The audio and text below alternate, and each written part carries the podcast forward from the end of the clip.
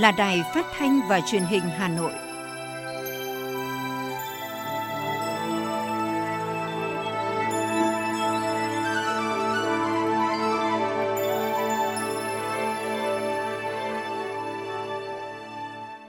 Thưa quý vị và các bạn, bây giờ là chương trình thời sự của Đài Phát thanh và Truyền hình Hà Nội đang được phát trực tiếp trên sóng FM tần số 90 MHz. Tối nay thứ hai ngày mùng 3 tháng 1 năm 2022 có những nội dung chính sau đây. Kỳ họp bất thường lần thứ nhất của Quốc hội khóa 15 sẽ xem xét một số nội dung quan trọng cấp bách cho phục hồi và phát triển kinh tế xã hội. Quy hoạch phân khu sông Hồng, sông Đuống dự kiến được phê duyệt trong quý 1 năm 2022 chuyến tàu ASEP đầu tiên của Trung Quốc đã khởi hành đến Việt Nam. Từ 12 giờ trưa nay, quận Thanh Xuân tạm dừng các hoạt động không thiết yếu để phòng chống dịch COVID-19. Phần tin thế giới có những tin chính sau đây. Hàn Quốc cam kết tiếp tục nỗ lực vì hòa bình trên bán đảo Triều Tiên. Làn sóng dịch COVID-19 mới với tốc độ lây lan chóng mặt tại Ấn Độ. Hơn 4.000 chuyến bay bị hủy trong ngày 2 tháng 1 vì biến thể Omicron. Sau đây là nội dung chi tiết.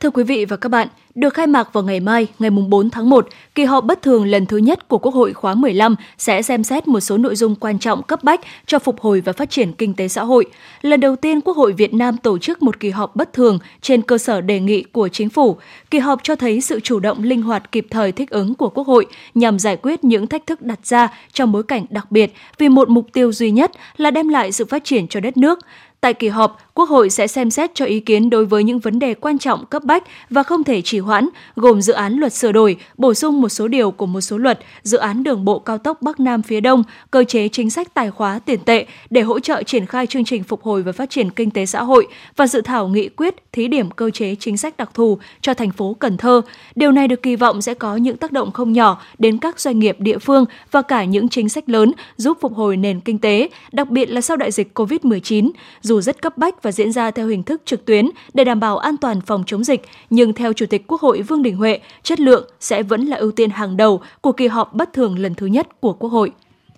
Thưa quý vị và các bạn, từ những kết quả đã đạt được trong những năm qua, thời gian tới để việc thực hiện chỉ thị số 05 đạt hiệu quả thiết thực, các đơn vị tại Hà Nội đang tập trung vào ba nội dung: học tập, làm theo bác và nêu gương. Trong đó đặc biệt đề cao việc phát huy vai trò, trách nhiệm nêu gương của cán bộ, đảng viên, nhất là người đứng đầu. Như nhiều nhà nghiên cứu đã chỉ rõ, Chủ tịch Hồ Chí Minh rất chú trọng đến việc nêu gương của cán bộ đảng viên. Theo người sở dĩ phải nêu gương là do đặc thù của nền văn hóa đạo đức phương Đông luôn coi trọng tình cảm, luôn lấy cái tốt đẹp của người khác để làm tấm gương soi chiếu vào mình. Do đó, việc gương mẫu của người đứng đầu tạo ra động lực để thúc đẩy niềm tin của người dân. Từ việc nêu gương của mỗi cán bộ đảng viên hướng tới việc xây dựng tập thể nêu gương, đơn vị nêu gương để từng bước lan tỏa giá trị đến với quần chúng. Tiến sĩ Nguyễn Đức Hà, nguyên vụ trưởng vụ tổ chức điều lệ, ban tổ chức trung ương đã nhận định cán bộ đảng viên có chức vụ càng cao càng phải coi trọng trách nhiệm nêu gương một cách thiết thực, chân thành. Mọi cán bộ đảng viên nêu gương tốt, chắc chắn công việc được vận hành có hiệu quả. Nêu gương chính là tạo động lực trong công việc, đẩy lùi những biểu hiện trì trệ, lười biếng, ỉ lại và những tiêu cực khác. Tuy nhiên, nêu gương phải bằng những việc làm, hành động cụ thể, không phải chỉ nghe báo cáo, viết báo cáo cho hay, tránh hô hào chung chung, không thực chất. Trong đó tập trung giải quyết những vấn đề bức xúc, nổi cộm ở từng lĩnh vực, địa phương, đơn vị mà người dân quan tâm, đồng thời tăng cường công tác kiểm tra, giám sát cán bộ, đảng viên theo các kênh khác nhau nêu gương từ việc nhỏ đến việc lớn, đề cao tính tiên phong, gương mẫu, tâm huyết, trách nhiệm, tận tụy với công việc của cán bộ đảng viên, đó là yêu cầu đang được tiếp tục quán triệt đúng như tinh thần trên trước, dưới sau, đảng viên đi trước, làng nước theo sau đã được Trung ương và Thành ủy Hà Nội nhấn mạnh trong các chỉ đạo về việc đẩy mạnh học tập và làm theo tư tưởng, đạo đức và phong cách Hồ Chí Minh. Nhìn từ cuộc phòng chống dịch COVID-19 hiện nay, việc nêu gương theo tư tưởng của bác càng được thể hiện rõ. Tại Hà Nội, cả hệ thống chính trị của thành phố đã vào cuộc một cách tích cực, quyết liệt, đặc biệt là cán bộ ở cơ sở. Trước mỗi diễn biến của dịch, cán bộ chủ chốt, nhất là người đứng đầu cấp ủy, chính quyền, lên phương án chuẩn bị kịch bản và chỉ đạo sát sao tới cơ sở, không ngại cùng cơ sở thị sát tới những nơi có ổ dịch.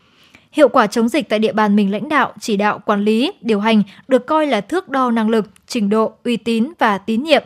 Mỗi khi xuất hiện những điểm nóng, cán bộ cơ sở tại đó lại quên ăn, quên ngủ để kiểm tra, đôn đốc chỉ đạo, trực tiếp động viên lực lượng tuyến đầu chống dịch. Nhiều địa phương chính những cán bộ cơ sở đã đi từng ngõ, gõ từng nhà, kêu gọi người dân không tụ tập, hội họp đông người và phải đeo khẩu trang, thực hiện nghiêm thông điệp 5K khi đi ra ngoài. Đại biểu Hội đồng Nhân dân thành phố Nguyễn Minh Đức cho biết. Tôi cho rằng ấy, cái mục tiêu lớn nhất của phòng chống dịch là gì ạ? Là một là tỷ lệ nhiễm thấp, hai là tỷ lệ tử vong thấp, cái thứ ba là không gián đoạn, không làm đứt gãy kỳ, kỳ và đảm bảo cái đời sống của người dân. Thì cả ba mục tiêu trên thì thành phố Hà Nội của chúng ta à, trong 12 năm qua, đặc biệt là đợt dịch thứ 4 vừa qua đều đã đạt được. Thì chính vì thế cho nên là à, người dân, đa số người dân, rồi dư luận báo chí, à, cũng như là thực tế là theo dõi thì phải khẳng định một điều rằng là trong thời gian qua là toàn thể hệ thống chính trị chúng tôi hàng ngày theo dõi hoạt động của lãnh đạo thành phố từ đồng chí bí thư đồng chí chủ tịch các đồng chí trong thường trực và các đồng chí à, trong thường vụ ủy ban thành phố là hàng ngày hàng giờ nửa đêm vẫn cứ phải giải quyết các cái công việc phòng chống dịch khi thành phố Hà Nội chuyển sang trạng thái thích ứng an toàn, linh hoạt với tình hình mới, khó khăn còn rất lớn, làm sao vừa đảm bảo kiểm soát dịch bệnh tốt, vừa khôi phục phát triển sản xuất, chăm lo đời sống người dân. Yêu cầu tiếp tục siết chặt kỷ cương, kỷ luật trong công tác phòng chống dịch bệnh, nêu cao trách nhiệm của người đứng đầu cấp ủy, chính quyền các cấp càng được đặt ra như lãnh đạo thành phố đã chỉ rõ, nơi nào lơ là, chủ quan mất cảnh giác để lây lan dịch bệnh thì nhất quyết xử lý trách nhiệm người đứng đầu và các bộ phận, cán bộ, công chức liên quan. Bí thư Thành ủy Đinh Tiến Dũng cho biết. Mục tiêu tổng quát cơ bản của thành phố Hà Nội trong năm 2022 là phải thích ứng an toàn, linh hoạt, kiểm soát hiệu quả dịch bệnh COVID-19, tập, tập trung thúc đẩy, phục hồi và phát triển kinh tế, đảm bảo an sinh xã hội, nâng cao đời sống của nhân dân, đảm bảo quốc phòng, quân sự địa phương và an ninh, trật tự an toàn xã hội, đẩy mạnh cải cách hành chính, siết chặt kỷ luật kỷ cương, nâng cao trách nhiệm người đứng đầu. Trên tinh thần này, càng thấy rõ vai trò của nêu gương của cán bộ, đảng viên và nhân dân từ việc nhỏ đến việc lớn, trách nhiệm với mỗi vấn đề mình cần làm. Qua đó thúc đẩy tạo chuyển biến mạnh mẽ quá trình từ học tập sang làm theo lời bác, làm cho tư tưởng, đạo đức, phong cách của bác thực sự thấm sâu vào đời sống xã hội, trở thành lối sống, nếp nghĩ, cách làm của từng cán bộ, đảng viên và người dân. Nêu gương tốt, đó cũng chính là một cách thiết thực để tiếp tục góp phần lan tỏa tư tưởng của bác đi vào đời sống.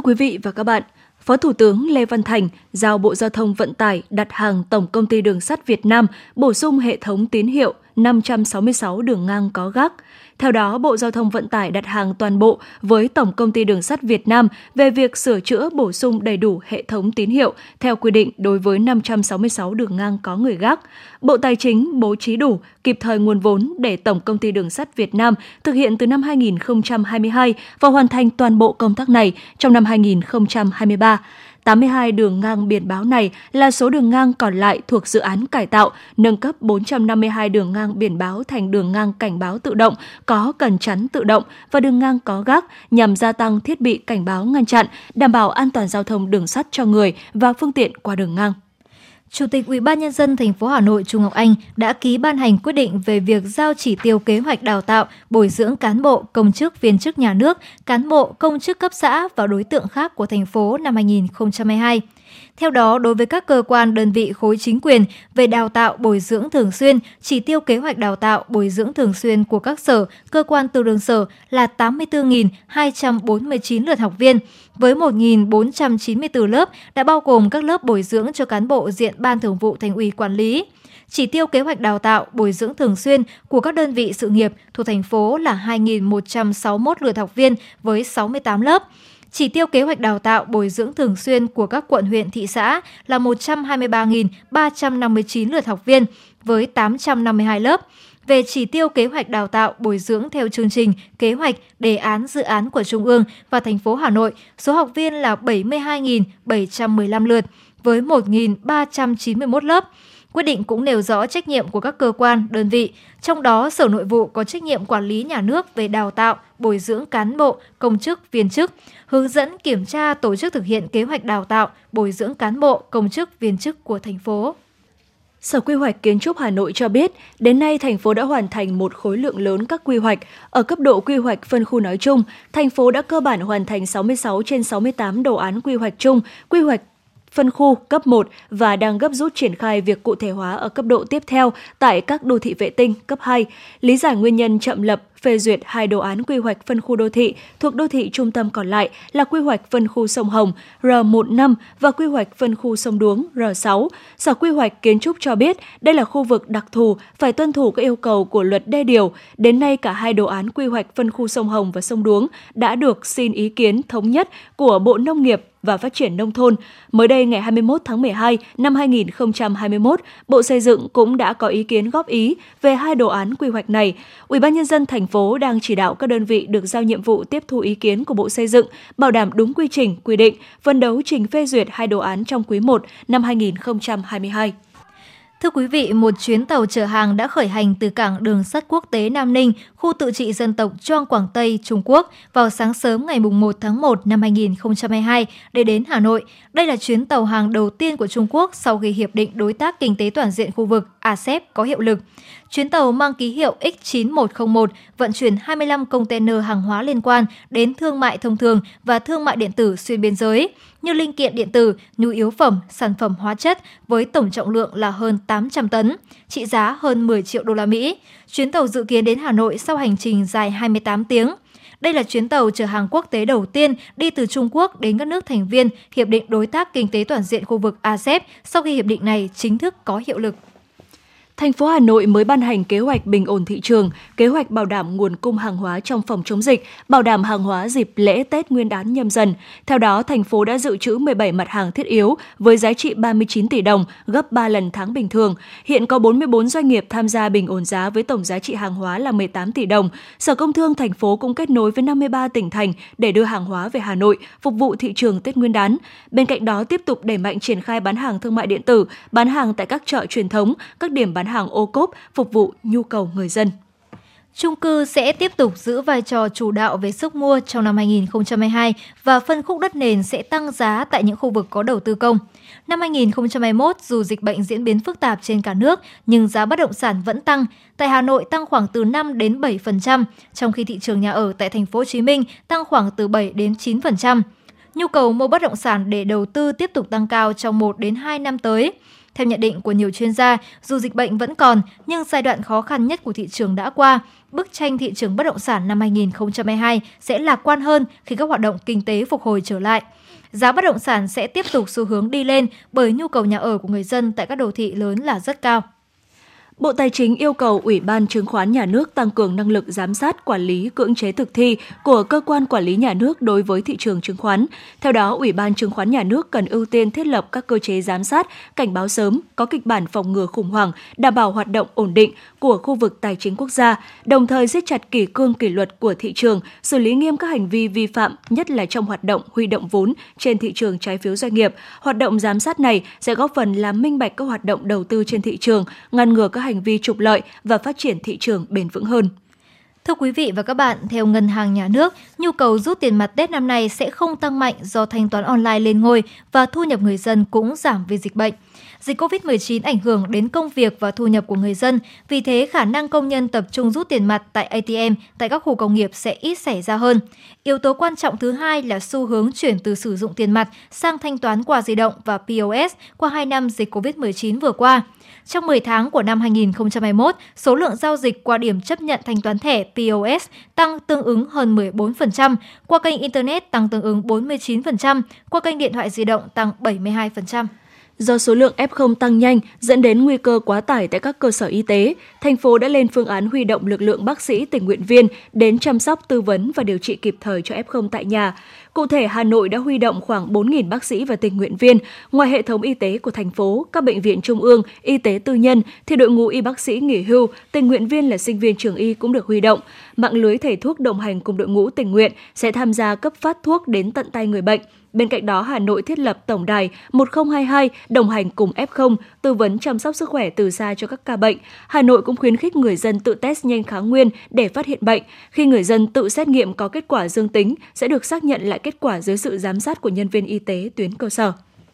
chuyển từ cấp độ 2 lên cấp độ 3 trong đánh giá cấp độ phòng chống dịch COVID-19. Từ 12 giờ hôm nay, quận Thanh Xuân, thành phố Hà Nội sẽ siết chặt hoạt động các cơ sở kinh doanh, dịch vụ ăn uống, chỉ cho phép bán mang về và phải đóng cửa trước 21 giờ hàng ngày. Hoạt động tại các cơ quan, công sở, hạn chế tiếp khách làm việc trực tiếp tại đơn vị, tăng cường hoạt động làm việc trực tuyến, quán triệt tới cán bộ, công chức, viên chức, người lao động, người đến giao dịch, khách hàng thực hiện khai báo y tế điện tử thông qua mã QR, sử dụng phần mềm PC COVID, dừng các nghi lễ tôn giáo, hoạt động có tập trung từ 20 người trở lên tại các cơ sở tôn giáo, tín ngưỡng, thờ tự, dừng tất cả các hoạt động văn hóa, thể thao, giải trí tại các địa điểm công cộng. Các cơ sở lưu trú, khách sạn, nhà nghỉ được phép hoạt động không quá 50% công suất và phải đảm bảo công tác phòng chống dịch COVID-19.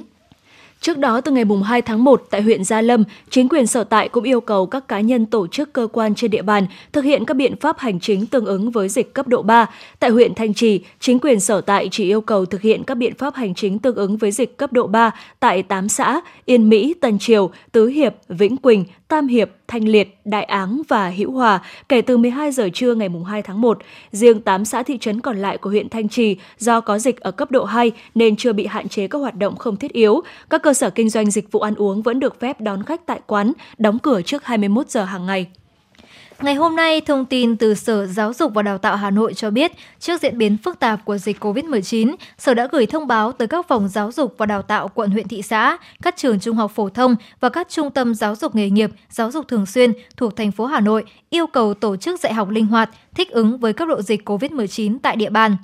căn cứ thông báo số 865 của Ủy ban nhân dân thành phố Hà Nội về đánh giá cấp độ dịch trong phòng chống dịch bệnh COVID-19. Hà Nội có 10 đơn vị cấp huyện và 111 đơn vị cấp xã, phường có mức độ dịch cấp độ 3. Để đảm bảo an toàn sức khỏe cho học sinh và cán bộ, giáo viên, nhân viên, Sở Giáo dục và Đào tạo Hà Nội đề nghị các phòng giáo dục và đào tạo, các trường trung học phổ thông và các trung tâm giáo dục nghề nghiệp, giáo dục thường xuyên báo cáo Ủy ban Nhân dân quận huyện thị xã xin ý kiến chỉ đạo và thông báo đến các trường trung học cơ sở, trung học phổ thông, trung tâm giáo dục nghề nghiệp, giáo dục thường xuyên trên địa bàn các xã phường thị trấn nếu có mức độ dịch cấp độ 3 thì cho học sinh lớp 9 và học sinh lớp 12 tạm dừng đến trường, chuyển sang phương án dạy học trực tuyến kể từ ngày mai, ngày 4 tháng 1 năm 2022. Đối với các địa bàn xã phường thị trấn có mức độ dịch cấp độ 1, cấp độ 2 thì cho học sinh lớp 12 trở lại trường học trực tiếp. Tương tự đối với 18 huyện thị xã, nếu có mức độ dịch cấp độ 1, cấp độ 2 thì cho học sinh lớp 9 đến trường học trực tiếp. Cùng chung tay để mọi người mọi nhà vui đón Tết Nguyên đán nhâm dần 2022, Hội chữ thập đỏ thành phố Hà Nội phấn đấu vận động các nguồn lực để tặng ít nhất 90.000 xuất quà Tết cho người nghèo,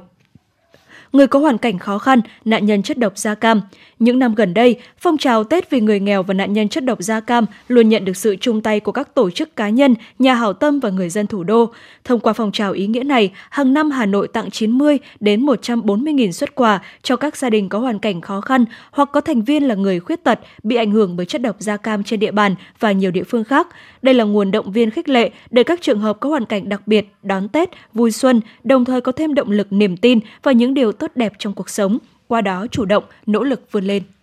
Thành phố Hà Nội đã lên kế hoạch đảm bảo trật tự, an toàn giao thông, giảm ùn tắc trên địa bàn trong những năm mới này. Trong đó, trước hết là mục tiêu tiếp tục kiềm chế tai nạn giao thông, giảm từ 5 đến 10% về số vụ, số người thiệt mạng và số người bị thương so với năm trước, không để xảy ra các vụ tai nạn giao thông đặc biệt nghiêm trọng. Một mục tiêu quan trọng khác là tập trung giải quyết từ 8 đến 10 điểm ùn tắc giao thông trên địa bàn thành phố, không để xảy ra ùn tắc giao thông kéo dài quá 30 phút. Ủy ban nhân dân thành phố cũng giao Sở Giao thông Vận tải chủ trì tổ chức giao thông, giảm ùn tắc, đảm bảo an toàn giao thông, xử lý khắc phục các điểm đen về tai nạn giao thông do nguyên nhân hạ tầng, đồng thời tăng cường công tác thanh tra, kiểm tra, xử lý nghiêm các vi phạm về trật tự an toàn giao thông, phối hợp với Công an thành phố Hà Nội tăng cường xử phạt bằng hình ảnh theo thẩm quyền. Thưa quý vị và các bạn, kỳ nghỉ Tết Dương lịch 2022 diễn ra trong bối cảnh dịch COVID-19 vẫn diễn biến phức tạp. Do đó, thay vì đi du lịch và về quê, nhiều người dân thủ đô đã lựa chọn nghỉ ngơi thư giãn tại nhà hay các hoạt động rèn luyện sức khỏe ngoài trời, hạn chế di chuyển, tiếp xúc đông người, đảm bảo giãn cách phòng dịch. Có thể thấy sau 2 năm đối phó với dịch bệnh, thói quen sinh hoạt vui chơi dịp lễ Tết của người dân đã và đang dần thay đổi để thích ứng an toàn, ghi nhận của phóng viên thời sự lựa chọn cung đường vắng thoáng đãng, hạn chế tiếp xúc đông người. Ngay từ sáng sớm, chị Ngọc Quyên, chị Hồng Thu Hằng ở quận Hoàng Mai, Hà Nội và nhóm bạn của mình đã cùng nhau đạp xe, vừa rèn luyện sức khỏe, vừa là hình thức giúp giải tỏa những bộn bề áp lực cuộc sống sau một năm làm việc vất vả. À, lúc nào cũng phải khẩu trang, không rời một phút nào cả. Đấy. Đạp xe thì thường lựa chọn những cái nơi nào nó thoáng đãng, không có cư dân tập trung. Ý thức của mỗi người tôi đều là mang lại cái hiệu quả cho cái việc phòng chống dịch chung. Vẫn phải có tập luyện ờ, thể thao một chút, với cả ra ngoài để cho nó kiểu như khỏi chết ấy. Thì là tôi dùng ờ, xe đạp Do dịch bệnh tại Hà Nội bùng phát cao, chị Thu Hằng đã phải gửi con về quê nhờ ông bà chăm sóc cách đây vài tháng. Tuy vậy, trong kỳ nghỉ lễ Tết Dương năm nay, hai vợ chồng vẫn lựa chọn ở lại Hà Nội, hạn chế di chuyển xa để đảm bảo sức khỏe phòng dịch. Chị Hoàng Thu Hằng ở quận Thanh Xuân, Hà Nội cho biết. Mặc dù thì cũng rất là nhớ con và nhớ gia đình ấy, thế nhưng mà do cái tình hình dịch bệnh ở Hà Nội cũng rất là phức tạp nên là thành ra là hai vợ chồng cũng quyết định là thôi dịp Tết này sẽ ở lại đảm bảo làm sao sức khỏe để khi mà Tết âm này thì có thể là hy vọng là sẽ bình an về với gia đình mình. Ngoài lý do tài chính chưa ổn định hay không thể cân bằng công việc, lý do phổ biến khiến nhiều người không đi chơi xa dịp Tết Dương lịch năm nay là vì tâm lý lo ngại dịch bệnh. Sau 2 năm đối phó với dịch COVID-19, thói quen sinh hoạt vui chơi dịp lễ Tết của người dân đã và đang dần thay đổi để thích ứng an toàn. Ông Tạ Văn Viên ở quận Thanh Xuân, Hà Nội chia sẻ bây giờ dịch bệnh thì lắm lúc đi thăm người thân cũng không dám đi, bởi vì là để chỗ nào cũng có ca dịch bệnh này khác nên không dám đi, cũng ngại và cũng, mình cũng gìn giữ mọi người nữa. Tôi cũng như tất cả mọi người dân thôi, ai cũng muốn là dịch bệnh nhanh hết để còn mọi thứ được hoạt động, được đi chơi hoặc là được đi nghỉ những loại nơi mình thích đến. COVID-19 đã buộc mỗi người tự điều chỉnh thói quen, tác phong sinh hoạt để không chỉ bảo vệ chính mình mà còn bảo vệ cả người thân và cộng đồng. Thay đổi để thích ứng là điều mà mỗi gia đình và toàn xã hội hướng đến, bởi sức khỏe mới là món quà quý giá nhất mà mỗi người có thể dành cho nhau trong dịp Tết này.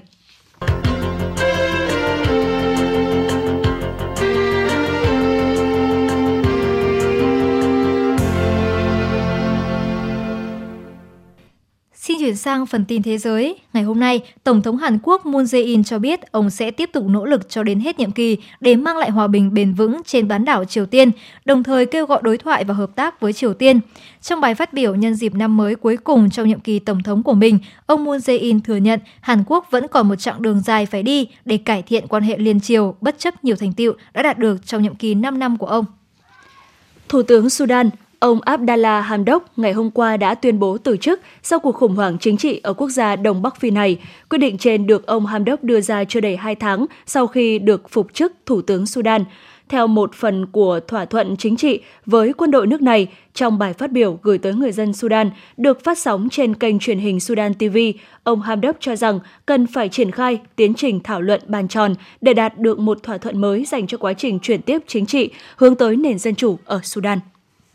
Các máy bay chiến đấu Nga ngày hôm qua đã tấn công những khu vực gần thành phố Tây Bắc Idlib của Syria. Đây là vụ không kích đầu tiên trong năm mới 2022 nhằm vào cứ địa cuối cùng của lực lượng nổi dậy ở Syria. Nga và quân đội Syria đến nay chưa đưa ra bình luận về vụ việc trên. Biến thể Omicron của virus SARS-CoV-2 gây bệnh COVID-19 đang dẫn tới làn sóng dịch bệnh mới ở nhiều nước trên thế giới. Kể từ khi những ca đầu tiên nhiễm biến thể này được Nam Phi thông báo vào ngày 25 tháng 11 năm 2021, Omicron đã trở thành mối quan ngại trong cuộc chiến chống đại dịch của toàn cầu. Tổ chức Y tế Thế giới WHO đánh giá nguy cơ lây lan dịch do biến thể Omicron là rất cao, song cũng cho rằng những dữ liệu ban đầu dường như cho thấy biến thể này không gây ra tình trạng mắc bệnh nặng như biến thể Delta. Theo tờ Hindustan Times, làn sóng dịch COVID-19 hiện nay ở Ấn Độ đang lây lan với một tốc độ chóng mặt, vượt qua tất cả các làn sóng dịch trước, kể cả làn sóng dịch nghiêm trọng thứ hai hồi đầu hè năm ngoái. Đây là dấu hiệu cho thấy làn sóng dịch COVID-19 mới nhất này với sự xuất hiện của biến thể Omicron đang diễn biến nhanh chóng ở quốc gia đông dân thứ hai thế giới, giống như xu hướng ở nhiều quốc gia khác.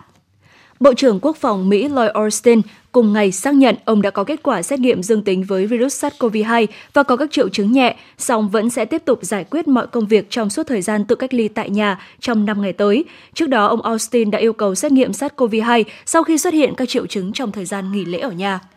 Bộ Y tế Israel ngày hôm qua thông báo đã cấp phép sử dụng thuốc điều trị COVID-19 do Tập đoàn Dược phẩm Đa quốc gia Merck của Mỹ sản xuất sau quyết định tương tự đối với thuốc Spalovit của Pfizer. Thông báo của Bộ Y tế nước này hay Israel đã ký một thỏa thuận với công ty Merck để mua thuốc Lagaviro tên gọi khác là Monupiravir để điều trị cho các bệnh nhân COVID-19. Lô hàng đầu tiên dự kiến sẽ được chuyển tới Israel trong vài ngày tới, song chưa rõ số lượng thuốc trong hợp đồng này là bao nhiêu.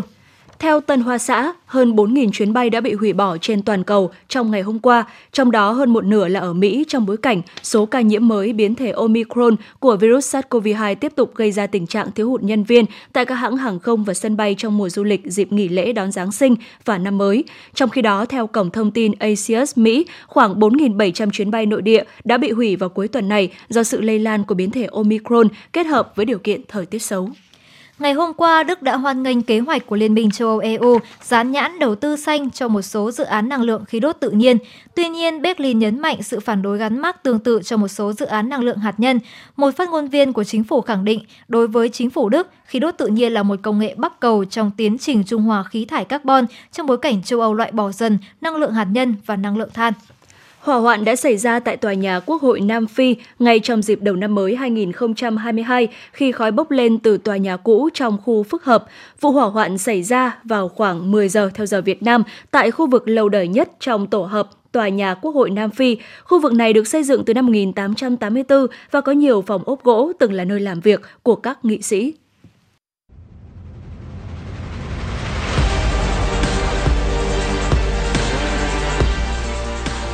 Bản tin thể thao. Bản tin thể thao.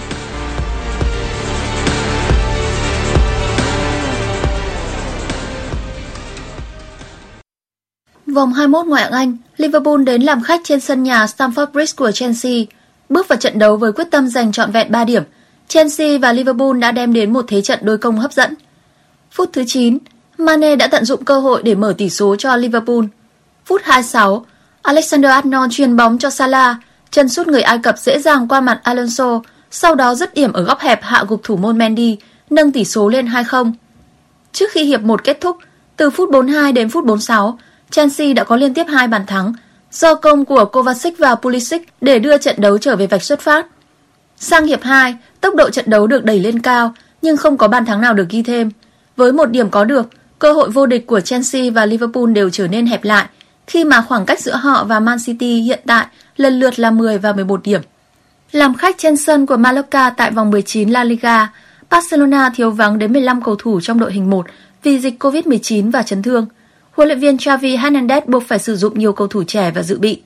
Sau tiếng còi khai cuộc, đội khách chủ động tấn công. Phút 44, tiền đạo De Jong tận dụng sai lầm của thủ thành đội chủ nhà, đánh đầu cận thành mang về bàn thắng mở tỷ số trận đấu.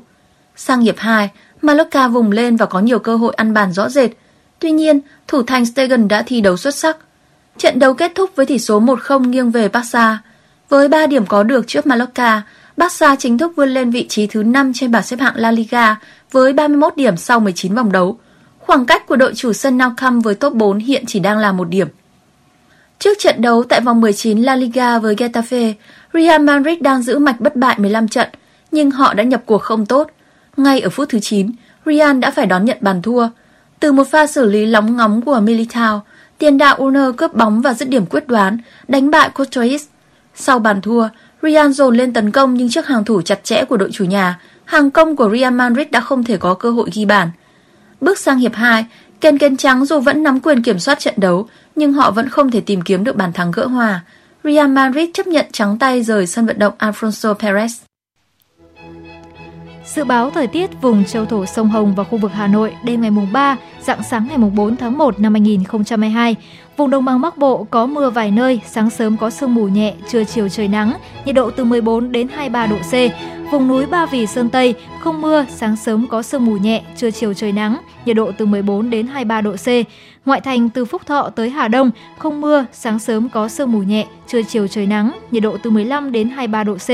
Phía Nam từ Thanh Oai, Thường Tín đến Ứng Hòa, không mưa, sáng sớm có sương mù nhẹ, trưa chiều trời nắng, nhiệt độ từ 15 đến 23 độ C.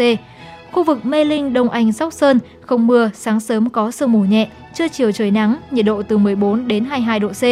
Khu vực trung tâm thành phố Hà Nội, không mưa, sáng sớm có sương mù nhẹ, trưa chiều trời nắng, nhiệt độ từ 15 đến 23 độ C. Quý vị và các bạn vừa nghe chương trình thời sự của Đài Phát thanh và Truyền hình Hà Nội, chịu trách nhiệm sản xuất Phó Tổng giám đốc Nguyễn Tiến Dũng, chương trình do biên tập viên Xuân Luyến, đạo diễn Kim Oanh, phát thanh viên Thu Minh Hồng Hạnh cùng kỹ thuật viên Kim Thoa thực hiện. Xin chào và hẹn gặp lại trong chương trình thời sự sau.